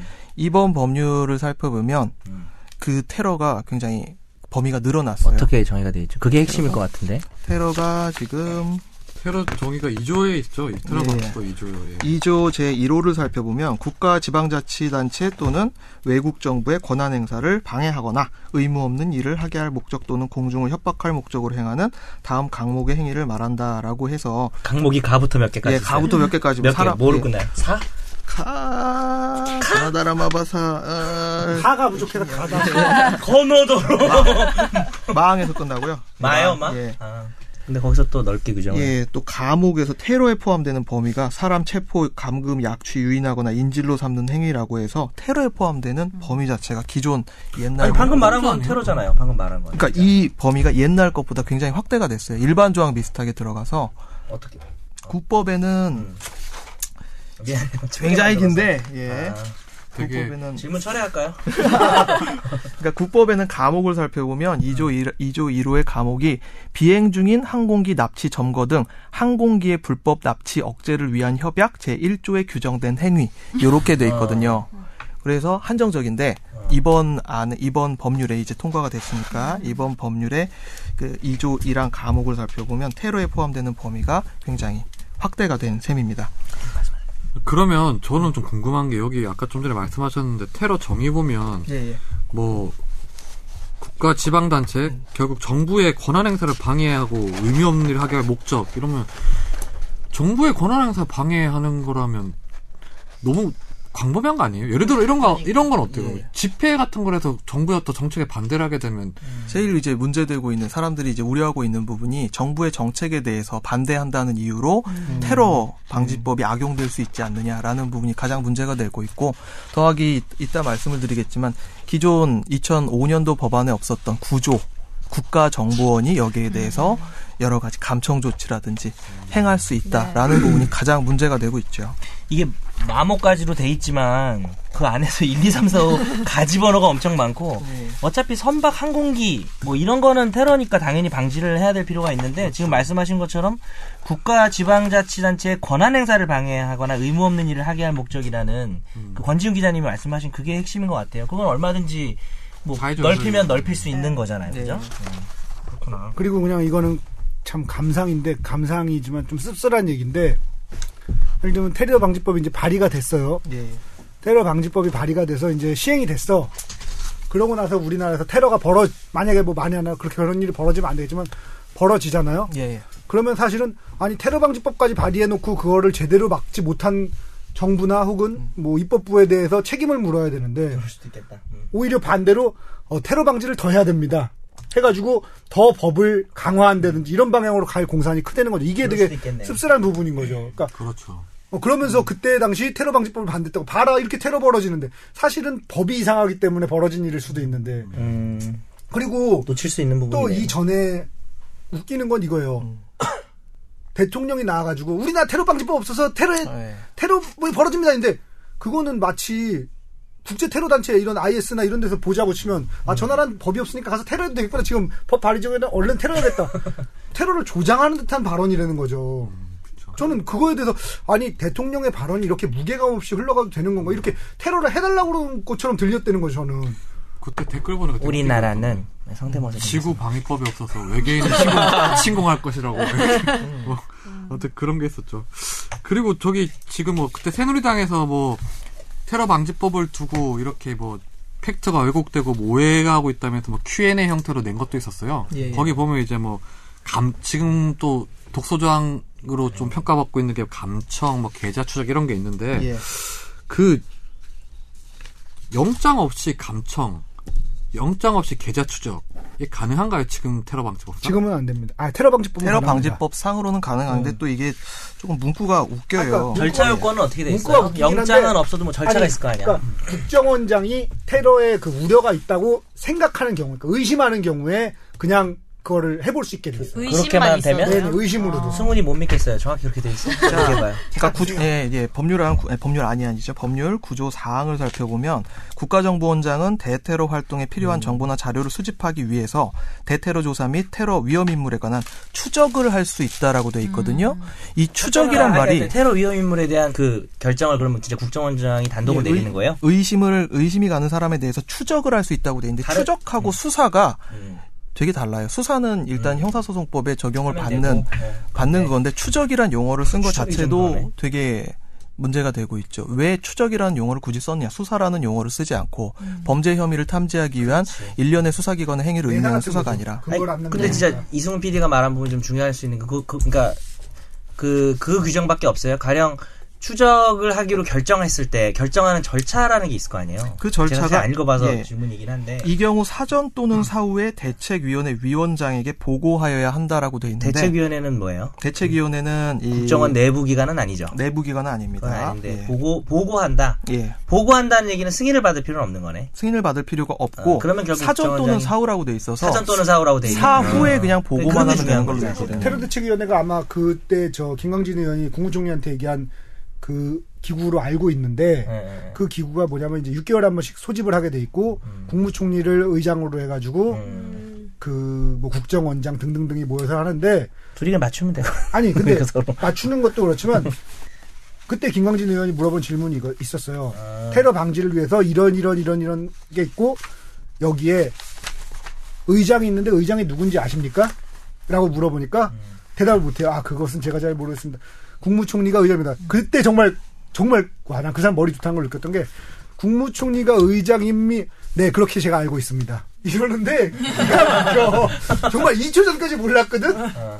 그거 한번 꼭 찾아서 들어보세요. 진짜 기가 막힌데 어쨌든 지금 유명무실한 기구로 전락해 있다는 거죠. 실제로 기구가 있는 지금도 충분히 어. 애착이- 테러를 막을 수 있는 기구가 있는데도 그걸 1년에 두 번씩 의무로 소집하게 돼 있는데 여태까지 국무총리가 어차피 된 지는 있는 건데. 1년이 음. 넘었는데도 소집을 한 번도 안 했는데도 굳이. 어 그런데도 이렇게 지금 가는 상황인데다가 국무 국정원장이 의심만으로 지금 다 해볼 수 있다는 거거든요. 뭐 계좌도 까볼 수 있고. 근데 이게 왜 내국인? 난 그것도 오케이 그것까지도 오케이 한다 쳐. 근데 왜 내국인을 대상으로 하냐고. 내국인 테러가 아니고 지금 IS랑 북한 테러 얘긴데 음. 북한 사람이 우리나라 카톡으로 얘기하냐고. 우습대는 거죠. 네. 이 법의 구조에 보면 이제 이런 거에 대해 나와 있거든요. 그뭐 테러 위험 인물에 대해서는 뭐 출입국, 금융거래, 통신 내용, 뭐 관련 정보를 수집할 수 있고, 뭐 테러의 위험 인물에 대한 개인 정보, 뭐 위치 정보 사업자에게 뭐 요구할 수 있다 이렇게 돼 있는데 결국 이제 이 법을 보면 네. 네. 뭐 개인 정보 보호법이랑 뭐 위치 정보 보호법을 따르게 돼 있어요. 음. 다만 이제 감 감청 부분에 대해서는 영장이 필요한 건 맞아요. 예. 통신 통비법에 따라서 예. 하게 돼 있으니까 다만 통비법에도 보면 이제 사후에 영장을 받는 규정이 있죠. 뭐 그런 것 때문에 오해할 수 있는데 감청에 대해서는 뭐 이렇게 좀 뭐 영장이 필요하다 당연히 그렇게 해석할 수 있는데 지금 계좌에 대해서는 FIU에다가 바로 자료 요구를 할 수 있도록 해놨어요. 예, FIU가 금융정보분석원이라는 기관인데요. 예. 예. 피우 맞아요. 그래서 이제 일종의 계좌 추적 같은 경우에는 영장 없이 가능하죠. 이제 테러 위험 인물이라고 국정원장에서 지정하면 이제 FIU 같은 경우는 2천만 원 이상의 금융거래에 대해서는 다 자동. 예. 문제가 많네. 그래서 이제 처음 보는 계좌 추적이라 하면 여러분들이 잘 모를 수 있는데 검찰의 수사 뭐 대한민국 최고의 수사기관이라 할 수 있는 검찰에서도 계좌 추적을 할 때는 영장을 받고 하잖아요. 그러니까 헌법상 영장주의 요청을 굳이 그 위반해 위반이라고 하긴 뭐하고 영장주의 요청의 예외를 인정해야 될 필요성이 있는가 거기에 의문이라는 거죠. 근데 이제 일부에서 걱정하는 게 감청. 뭐 새누리당에서는 일단 감청 같은 경우에도 뭐 영장을 받아야 되니까 예, 예. 이건 통제를 받는다고 네. 하는데 좀 우리가 알아야 될 게 사법 영감을 보면 감청 영장 발부일이 나와요. 네. 근데 감청영장 발부일이 제가 찾아보니까 이게 사법 영감에 찾아보니까 2014년이에요. 작년에 나와서 높아요, 꽤. 네. 2014년에 170건을 신청을 했는데 청구를 했는데 155건이 발, 부가 됐어요. 그럼 91.2% 무조건 발부가 되는 거죠. 통상 구속영장 발부율이 70% 정도. 7, 80% 에서 뭐, 네. 왔다 갔다 그것도 하죠. 높다고 하는데 예. 결국 감청영장에 대해서는 청구하면 바로 나온다는 거죠. 예. 근데 그 이 새누리당에서도 좀 약간 팩트를 왜곡한 게 분명한 게 뭐냐면 뭐, 뭐 감청 대상자가 뭐 한 해 50명뿐이 안 된다고 하는데 사법 영감만 봐도 예. 170건이에요 청구한 게. 근데 통상 하나의 청구를 하게 되면 제가 알기로는 거기 수십 명이 들어가 있어요. 예, 그럼 맞아요. 대상자가 더 늘어나겠죠. 네. 이 부분에 대해서는 새누리는 분명히 사실을 왜곡한 부분이 있는 것 같아요. 그런데 이제 이 감청영장이 지금은 통비법상에 있는 감청영장만 청구를 했었는데 예. 이 테러 방지법이 이제 되니까. 예. 음. 발의가 됐고 이제 통과가 됐으니까 예. 테러에 대한 정의가 모호한 상황에서는 법관 입장에서는 이 법에 근거해서 발부를 해줄 수밖에 없으니까 예. 상당히 더 발부를 쉽게 해줄 수밖에 없을 것 같아요. 제가 보기에 또 사회 분위기라는 것도 무시를 할 수 없거든요. 이게 이 이렇게 통과가 되고 나서 내가 여기에 대해서 국정원이 아 저 해주십시오라고 이야기를 하는 데 있어서 안 해준다라고 하는 것도 그러니까 법관 입장에서 쉬운 일은 아니에요. 그렇죠. 예. 판사 입장에서는 법을 근거로 발부를 해주니까 여기 뭐 되게 모호한 테러 규정과 뭐 의심할 만한 상당한 사유가 있고 국정원장이 뭐 테러범을 의심하게 되면 이렇게 뭐 다 정보를 내주게 돼 있는 상황이니까 예. 법관 입장에서도 그거를 좀 뭐 거부하기 힘들겠죠. 기각하기는 힘들지 않을까 싶어서 그런 점에서 우려가 나오는 것 같아요. 예. 아니 그리고 저 이것도 뭐 나오는 얘기지만 어차피 뭐 준비한 얘기지만 이 국정원이 험한 짓을 한 게 그리 오래된 일은 아니거든요. 그 가장 최근의 일로는 유우성 씨 간첩 그렇죠. 조작 증거 사건이란 게 조작 네. 있잖아요. 예. 그분들 그 국정원 요원분들은 지금도 말씀하고 계세요. 유우성은 간첩이다. 네. 그러니까 내가 간첩이라고 생각했기 때문에 간첩이라고 생각하는데 증거가 없기 때문에 증거를 만들어낼 수밖에 없었다. 이런 식으로 얘기를 하고 계시는 거죠. 그 변호사님이 국정원 얘기 잘 꺼내주셨는데 결국 잘 꺼내줬다. 평가하지 말라고 제가. 아니 뭐 평가를 해. 아, 알겠습니다. 잘 꺼낼 수도 있죠. 예. 아니, 그러니까 국정원이 잘 지금- 꺼냈어도 자기가 잘못했다고 얘기하지 말라는 거지. 국정원이 지금 아름다운 역사로 계속 기억되는 못 것이 꺼내요. 아니라 지금 현 정권 만들어진 데 있어서 어떠한 이제 똥물을 묻혀놓은 부분이 분명히 있고 그래서 공직선거법 어, 저거 위반으로 감청대상자 됐네. 똥물이라니. 공직선거법 위반으로 지금 원세훈 전 국정원장이 저번 달에 이제 징역 3년 법정 구속되고 해가지고 이제 푸짐한 지금 나랏밥을 드시고 계신데 그 뒤에 남재준 국정원장도 네, 물론 그 뒤에 또 이런 또 문제가 있어가지고 유성 씨 문제가 있어가지고 또 사임을 하셨고 그런 그 좀 배우는 게 있어야 되잖아요. 이런 어떤 경험을 통해서 배우는 게 있어야 되는데 거기에 또 다른 권한을 준다는 것은 상당히 위험한 일일 수가 있거든요. 국정원은 저희가 한번 냉정히 봐야 될 것 같아요. 근데 왜 저는 개인적으로 이 법에 대해서 좀 불안하다 생각했던 이유가 테러 방지법은 시각에 따라서 필요할 수도 있고 필요하지 않고 기존의 형법을 개정해서 할 수 있다고 생각은 해요. 테러 방지법이라는 법을 만들어서 효율적으로 하나로 묶어서 할 필요도 있는데 다만 그 주체가 국정원이 됐을 때 어떤 사회에 어떤 불이익이 있을지에 대해서 한번 저희가 고민을 해봐야 되는데 개인적으로 국정원에 대해서는 지나치게 권력이 비대하는 건 맞는 것 같아요. 테러 네. 방지법 발의안을 보면서 저는 사실은 나 국정원 시험 볼 걸. 국정원 직원 너무 좋은 것 같아. 이번에 테러 방지 법 보니까 국정원 직원 되면 진짜 좋을 것 같아. 실수야. 내 친구들 진짜 부럽고 지금 국정원 가 있는 친구들 중에 친한 애들이 저랑 이제 제가 속초를 예전에 걸어간 적 있어요. 걸어서 속초까지 여행을 갔는데 그때 이제 세 명이서 걸어갔는데 그 중에 두 명이 원래 라디오 PD 지망이었어. 걔네 둘 다 지금 국정원 가 있거든. 걔네가 나를 참 부러워했는데 지금 와서 생각하니까 걔들이 참 부럽고 국정원 직원이 되고 싶고 지금 다시 시험 봐도 되나? 지금 나이 제한 있지 않을까요? 있을까요? 네. 난 공무원은 나이 제한 없는 줄 알았지. 공무원 나이 제한 없어요? 근데 이승원 PD 무조건 합격할 것 같은데 국정원 직원인지 아무도 상상 못 할 거 아니에요. 그렇지. 목적을 아주 잘 수행할 것 같은데. 이렇게까지 떠벌리고 다니는데요.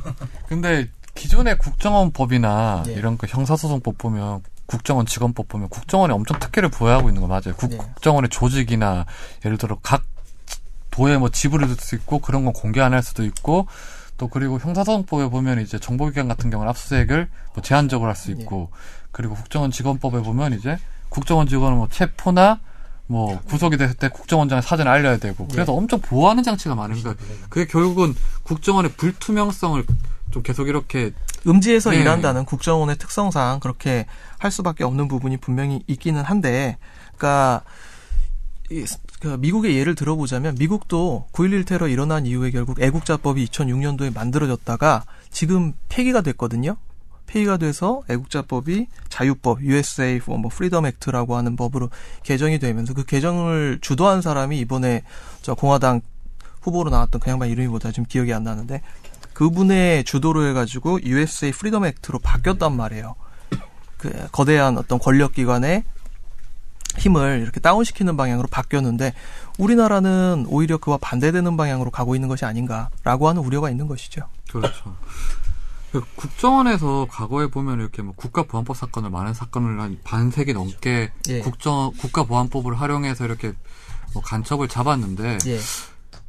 그 최근에 이렇게 간첩을 잡은 걸 보면 대부분 무죄가 많이 나왔죠. 대표적으로 아까 이승훈 피디가 얘기했던 유성 사건도 있고 사람들이 잘 모르는 홍광철 씨라는 사건이 있어요. 홍광철 간첩 사건. 근데 저는 그게 저- 명확하게 기억하는 게 유성 사건 때도 기억하고 뭐 홍광철 사건도 기억하는데 홍광철 사건 때 그때 공, 공안 검사가 그러더라고. 요이 사람은 보이사에서 이제 이제 난파를 시킨 간첩인데 정말 눈에서 살기가 있고 뭐 보면 정말 간첩이야 누가 봐도 간첩이라고 계속 얘기를 하더라고요. 네.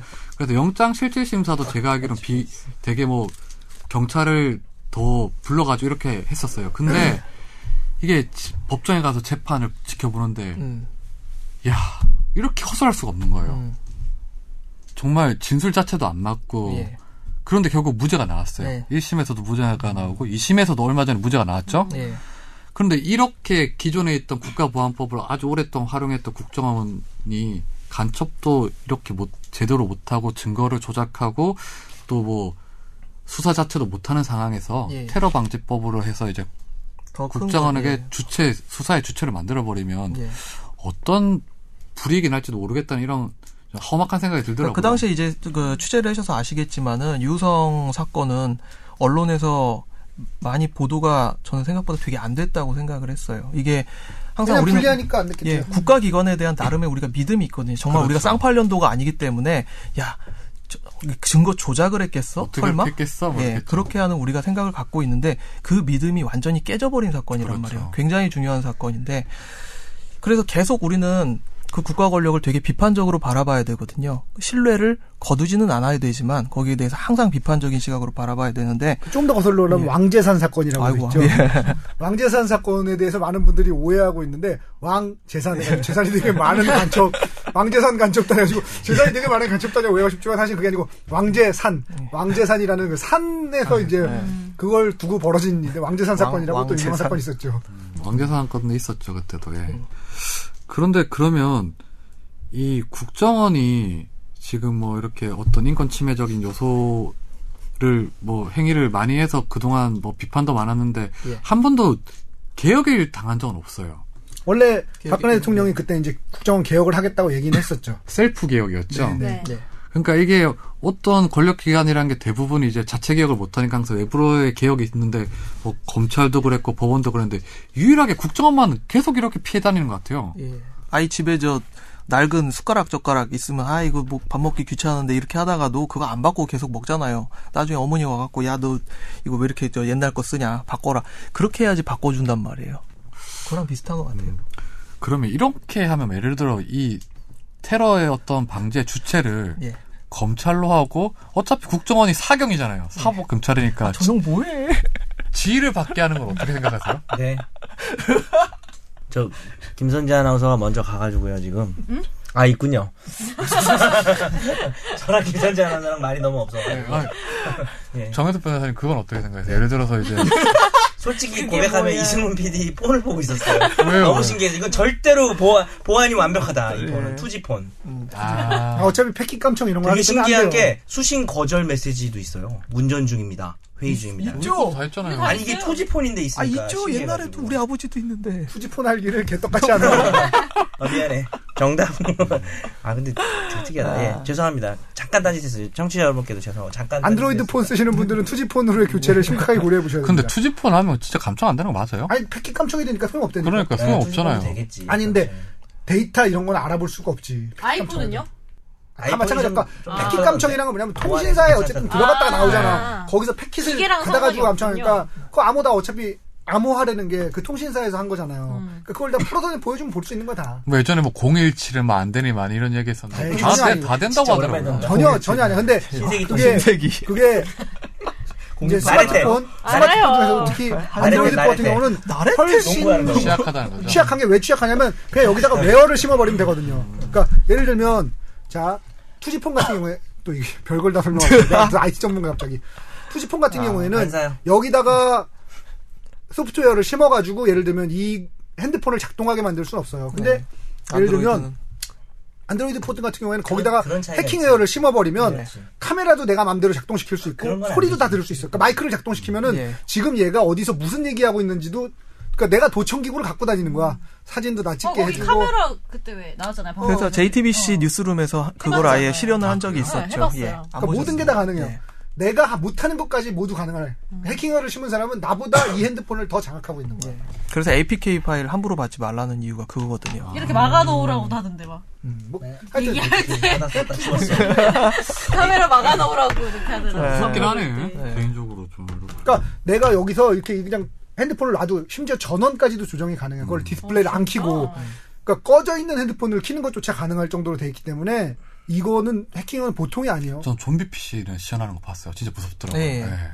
좀비 PC 시연하고. 그러니까 전원이 뽑혀 있으면 모르겠는데 전원이 켜진 상태에서는 모든 작동이 가능해. 오늘 집에 가서 하드 다 지워야겠다. 하드에 뭐 들어있는지. 직박구리. 그냥 중요한 집합- 사건 집합 의뢰인 폴더? 정보요. 좀, 좀 의뢰인을 생각하는 변호사니까요. 근데 왜 폴드 그 하나의 파일 크기가 막 1.4기가씩 됩니까?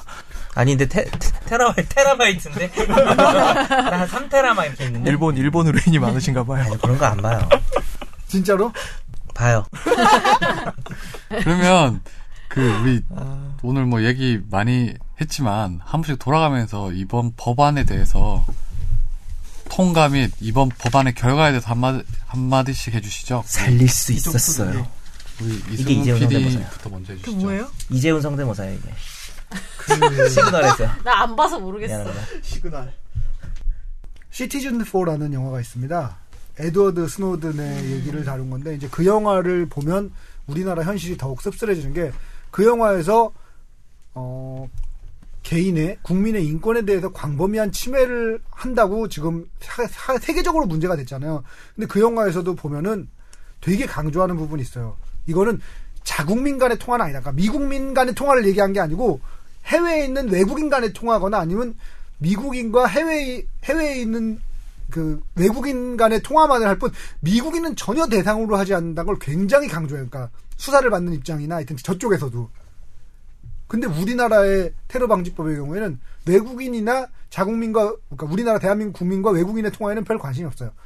이 법의 초점은 오로지 내국민에 맞춰져 있어요. 과연 이걸로 테러를 막을 수 있느냐? 말은 좋죠. 테러 방지법이지만 실제로 내용을 살펴보면 무제한 사찰법이에요. 국민에게 있어서 국정원장이 국민을 사찰할 수 있는 거의 무제한의 권리를 준다는 거죠. 테러의 의심만으로 아 너 생긴 게 테러할 것 같이 생겼어라고만 생각해도 그 사람에 대한 무제한 사찰이 가능할 정도로 굉장히 광범위한 권한을 수여하는 법인데 과연 이게 테러 방지법이란 이름이 붙었다고 해서 테러를 방지할 수 있는 법이냐? 저는 그렇게 생각하지 않고요. 테러라는 게 우리나라 사람에 의해 벌어진 게 아니고 외국인에 의해 벌어진 게 무서운 건데 테러 방지법이라는 그 이름만에 우리가 속아가지고 테러 방지법을 허용해야 되느냐? 저는 전혀 그렇게 생각하지 않습니다. 이상민 변호사님. 아, 이상민 변호사님. 정- 정혜석 변호사님. 넘어갔어. 어, 요즘에 제가 시그널을 보는데요. 거기 보면 이재훈이 나오면서 좀 성대모사 목표로 괜히 한 건 아닌데요. 기대하고 있어요, 지금 저. 이 사건은 조작된 겁니다. 살릴 수 있었어요. 이렇게 말을 해요 대사를. 안 근데- 봐서 모르고 담지도 않은 아니, 것 근데, 같아. 근데 이정재는 사실은 봤어도 별로 안 똑같은데 너희가 안 본 게 다행이야. 이정재 해주세요, 이정재, 무서워다. 이정재. 네? 이정재. 아 이정재 그만해야죠. 되게 좋았는데. 어, 되게 좋았어요. 그때 목 아팠을 때 잠깐 한 거. 근데 그게 하고 싶다. 20년 전인가 왔다 갔다 하면서 사건이 조작된 것을 파헤치는 음, 그러니까 80년대의 형사들이 뭐 형사님들이 다 그랬겠냐마는 이제 뭐 이제 가상이죠. 근데 그렇게 이제 권력이 개입하고 조작을 하면 조- 어, 사건을 조작하고 하면 그걸 밝히는 게 너무 힘들어요 정말. 근데 이 법이 무서운 이유는 테러는 물론 방지해야죠. 그러니까 이승훈 PD도 좋은 얘기했는데 이제 이름 이 자꾸 명칭에서 평가하지 우리가 말라고, 생각하는 선생님. 게 아니라 이승훈 PD에게 제가 동감하는데요. 이러면 돼? 이 정도면 돼? 그 정도까지는 내가 참을 수 있어. 네가 뭔데? 그래. 자, 아니 나한테 한 얘기를 내가 참고 말부를 내가 결정을 못해? 이 아, 형들 그렇지. 어. 이상해. 그래서 뭐 얘기하고 있었지? 어. 이 법의 명칭에서 우리가 받아들여지는 이미지와 이 법의 실상. 저도 솔직히 고백하건데 이 법의 개- 그 규정 내용을 자세히 안 봤고 오늘 방송하다가 뭐 여러분 아시겠지만 왔다 갔다 하면서 이상민 변호사 자기만 지만 자료 가져와가지고 뭐야? 자료는 다 같이 보냈는데. 보냈어요 이메일에. 예. 아 이거를 예. 카오톡. 그, 아, 안 뽑아오신 거잖아요. 사과합니다. 죄송합니다. 제가 와, 되게 죄송합니다. 억울하다, 나. 그 아. 성의하다. 사과합니다. 예, 사과해요. 어쨌든 그 내용을 제가 뽑아왔어야 되는데 프린트 고장이 나서 지금 그래서 어, 내 마무리 이렇게 길게 할 생각은 없었거든요. 어쨌든 그래서 가서 봤는데 그 저도 이제 한 명의 법조인의 입장에서 규정을 좀막 봤어요. 근데 이게 정말 내용을 여러분들이 아실 필요가 있고 저는 이 내용을 쉽게 푼 칼럼 하나 쓸 지금 생각이 들었습니다. 어, 써서 올려서 블로그에? 아니 근데 네 형 블로그. 내년쯤 쓰면 의미가 없겠죠. 팝빵, 어쨌든 팝빵. 쓰셔야지. 팟빵 댓글로. 아니죠. 예. 아니면 내일- 매경에 쓰는 칼럼에 쓰려고 아, 테, 테러방 그렇죠. 다음 주에 써서 여기서 읽으시면 안 돼요? 아, 네, 그 됐어요. 여러분 검색해 보세요. 그다음에 그 다음 주에 선재가 뽑아서 쓰고 선재가 싶은 읽어라. 좀 노래 약간 깔고 노래 깔고. 그래 좋아. 노래는 하여튼 그래서 노래 뭘로 하지? 뭔 얘기 하려고 그랬지? 아, 이게 나도 맞아. 그래, 네, 법조인으로서의- 이 법이 무서운 이유는 네. 그냥 뭐 예를 들어서 아까 청취자 사연 중에 안 읽은 거 중에 뭐 CGV에서 물론 네. 그 얘기를 비하하는 게 중요한 얘기인데 극장값을 올렸다 뭐 좌석 뭐 차별화했다 이런 거는 사람들이 체감을 할 수가 있는데 이 법은 통과되고 시행될 때 사람들이 체감을 못한다는 점이 가장 가장 무서운 점이다 그래서 통과되기 전에 이걸 최대한 저지하고 이 법에 대해서 관심을 가지고 이 관심을 지속적으로 가져나가는 게 좀 중요한 법이라서 오늘 방송 제가 뭐 제가 준비한 방송은 아니라서 그렇게 성의껏 하진 않았지만 되게 유의미한 방송이었던 것 같고요. 어, 다음 주에 제가 준비해올 그 정치 사회적인 문제 이슈와 상관없는 임대차 관련된 네. 그 많이 기대해 주시고요. 오늘 뭐 예, 의미 있었습니다. 예. 네. 저는 정치를 피하는 그런 경향이 좀 생긴 것 같아요. 오히려 학생 때와 반대로 그래서 이런 거 나오면 제가 조금 좀 주눅이 들어요. 그런 게 있습니다. 이게 예. 김선재 아나운서. 저는 너무 앞에서 길게 하셔서 부담스럽네요. 그러니까 테러를 방지할 방법이 과연 이 법밖에 없는지 그냥 그렇게 생각을 해봤습니다. 네. 간단하죠? 그걸 강하게 의심해봤다. 네. 강하게 의심을 해봤다. 회의적이다. 야, 근데 그렇게 얘기하면 반대한다. 네 이것밖에 없습니다. 이러면 끝이잖아. 아 그렇군요. 끝. 반대한다는 뜻이에요. 지금 보니까 눈빛이 되게 짜증나는 눈빛을 했어요. 아, 이제 눈빛이 선재하고 피곤한- 눈빛으로 피곤한 눈빛 아니야 피곤한 눈빛. 이심전심. 저만 통해요. 영화 미소. 저만 통해요. 저만. 아, 나중에 물어보면 안 통했대요. 예. 어, 좋았어. 뭐, 아, 제, 제 얘기. 예. 권지훈 기자 화난 거 아니죠? 우리 아니요, 분께서, 아니요. 예. 어, 아까도 말씀드렸지만 권력은 팽창하려는 습성을 갖고 있고 이 권력의 습성은 절대 바뀌지 않습니다. 그리고 그 권력의 습성에서 우리가 어떤 것을 느껴왔는지에 대해서 어떤 일들을 겪어왔는지에 대해서는 역사를 통해서 배워야 되고요. 그런데 이 법이 갖고 있는 문제라는 것은 제가 생각하기론 그래요. 그러니까 권력의 습성이 결국 시민의 자기 검열로 이어지고요. 어떤 자기가 행동을 함에 있어서 자기 검열을 하게 되면 결국 이것은 시민의 자유가 자, 다운되는 결과를 나타나게 되고 결국 이것은 사회의 발전을 저해하는 결과로 이어지지 않는가. 저는 그게 제일 우려가 됩니다. 그러니까 테러 방지법이 없었다고 해서 우리가 그동안 있었던 에이펙 정상회의 뭐 그리고 88년 올림픽, 뭐 아시안 게임 기타 등등 여러 우리 이슈들을 못 해온 게 아니었거든요. 성공리에 잘 치러 왔습니다. 그리고 기존에 있었던 제도를 가지고 못 해왔던 것을 새로운 제도를 가지고 한다면 모르겠지만 기존에 있었던 제도로서 잘 해왔던 거에서 한 단계 업그레이드를 시킨다는 게 아니라 그것이 다른 쪽으로 나아간다는 것은 별로 좀 추천할 만한 방향은 아니에요. 그런 면에서 항상 우리가 이 법이 통과가 돼서 지금 이제 시행이 되겠지만 거기에 대해서 항상 비판적인 관점을 유지하고 있어야 될 것 같습니다. 아, 아까 한마디 추가 한마디만 더 해드리면 아, 추가는 뭐 하- 얘기는 아니고요. 그 아까 시티즌 4라는 영화 제가 추천해드렸잖아요. 그거 기회가 되면 꼭 한번 보시고요. 그 다음에 윤태호 작가가 사실 웹툰으로 넘어오기 전에는 출판계에서도 날리는 작가였거든요. 근데 90년대 후반에 야후라는 작품이 있습니다. 그게 이제 그 90년대 초중반에 야후? 야후 야후? 걸리버 여행기의 그 야후, 야후와 슈이넘의 그 야후. 야후라는 작품인데 그 작품에 보면은 이제 80년대 후반 뭐 90년대 초반에 그 그러니까 올림픽을 앞두고 올림픽을 전후해서 벌어지는 그 테러에 대한 우려로 테러를 막기 위한 그 특경대 같은 거를 이제 창설하고 그거에 관련된 얘기가 쭉 나오거든요. 곧 이 두 작품을 한번 보시면은 안티테러리즘이란 게 어떤 의미를 가지는지 뭐 이런 거에 대해 생각해 보실 기회가 있, 지 않을까 싶어서 꼭 한번 찾아보시라고 추천해 드리겠습니다. 네. 오늘 다들 감사드리고 저희 그 최종 의견 메일 주소는요. 꼭 고지를 해드려야 돼요. 파이널. 파이널. 골뱅이 sbsco.kr입니다. 정말 옛날. 오늘 청취해주신 분들 감사드리고 다음 주에 뵙겠습니다. 댓글 많이 감사합니다. 달아주세요. 네. 감사합니다.